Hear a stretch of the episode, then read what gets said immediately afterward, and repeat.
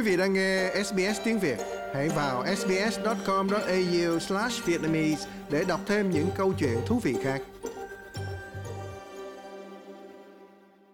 Cuộc chiến tại Ukraine đã tàn phá đất nước, gây thiệt hại nặng nề cho Nga và bóp nghẹt nền kinh tế toàn cầu. Đã hai năm trôi qua kể từ khi cuộc sống hàng ngày của người Ukraine bị đảo lộn bởi cuộc xâm lược, được khoác dưới cái tên là chiến dịch quân sự đặc biệt của Nga. Theo Liên Hiệp Quốc, đã có hơn 10.000 thường dân thiệt mạng và gần 20.000 người bị thương. Gần 4 triệu người cũng đã phải di tản bên trong quốc nội Ukraine. 6 triệu người khác đã trốn thoát sang các nước trên toàn thế giới. Thêm 7 triệu người nữa đang rơi vào cảnh nghèo đói vì chiến tranh. Phó giáo sư William Pallet thuộc trường Đại học Melbourne cho hay, thiệt hại trong chiến tranh chỉ có thể được mô tả là thảm khốc. It will take, you know, I think generation to restore Tôi nghĩ phải cần một thế hệ nữa mới có thể khôi phục nền dân chủ Ukraine, xây dựng lại nền kinh tế Ukraine và xây dựng lại con người Ukraine, cũng như chất lượng cuộc sống ở Ukraine sau cuộc xâm lược thảm khốc này. Sẽ cần hàng trăm tỷ, nếu không muốn nói là hàng ngàn tỷ đô la để tái thiết các thành phố, phục hồi nền kinh tế. Ước tính Ukraine đã mất đi gần 10 triệu người. Về quy mô thương vong quân sự đối với cả hai bên, đây được coi là một bí mật bị giữ kín. Nhưng tiến sĩ Charles Miller thuộc trường Đại học Quốc gia Úc cho hay, ước tính đã vượt xa con số hàng chục ngàn quân sĩ bị tổn thất của cả hai bên.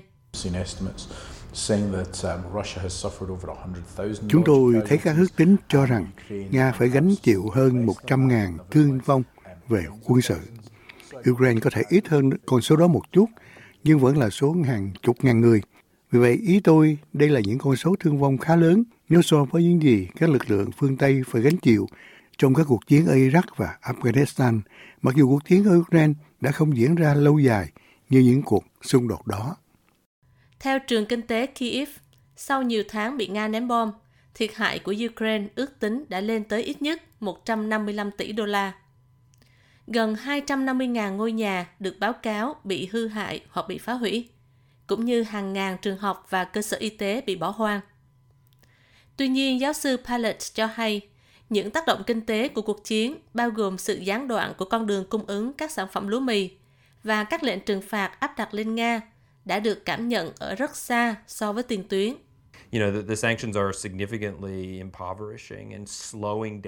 Các lệnh trừng phạt đã làm nghèo đi và làm chậm đáng kể nền kinh tế Nga. Vì vậy, chúng ta sẽ thấy cuộc chiến này tiếp diễn và các lệnh trừng phạt này vẫn tiếp tục vẫn được áp dụng những áp lực tiếp tục xảy ra cho tình hình lạm phát và nền kinh tế thế giới và những biện pháp trừng phạt đó càng kéo dài thì nền kinh tế Nga càng bị thiệt hại nhiều hơn. Sự hỗ trợ của phương Tây rất quan trọng đối với cuộc chiến ở Ukraine. Tổng chi tiêu hiện nay cho Ukraine ước tính là 73,6 tỷ đô la. Gần 1 tỷ trong số đó đến từ Úc, cùng với 120 xe bọc thép Bushmaster, cam kết hỗ trợ cho các nỗ lực chiến tranh tại Ukraine.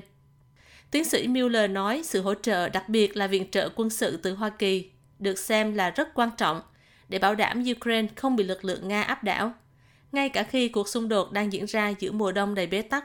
Um, sự hỗ trợ của phương Tây thực sự cần thiết để họ thậm chí có thể duy trì những gì họ đang có. Và tôi nghĩ có rất nhiều kịch bản hợp lý, trong đó có những thay đổi khá nghiêm trọng đối với hiện trạng ưu tiên của cộng đồng quốc tế hiện nay là bảo đảm phần lớn lãnh thổ Ukraine nằm trong tay chính phủ hợp pháp của Ukraine.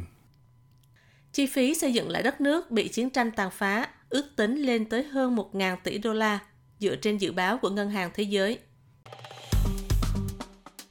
Like, share, comment. Hãy đồng hành cùng SBS tiếng Việt trên Facebook.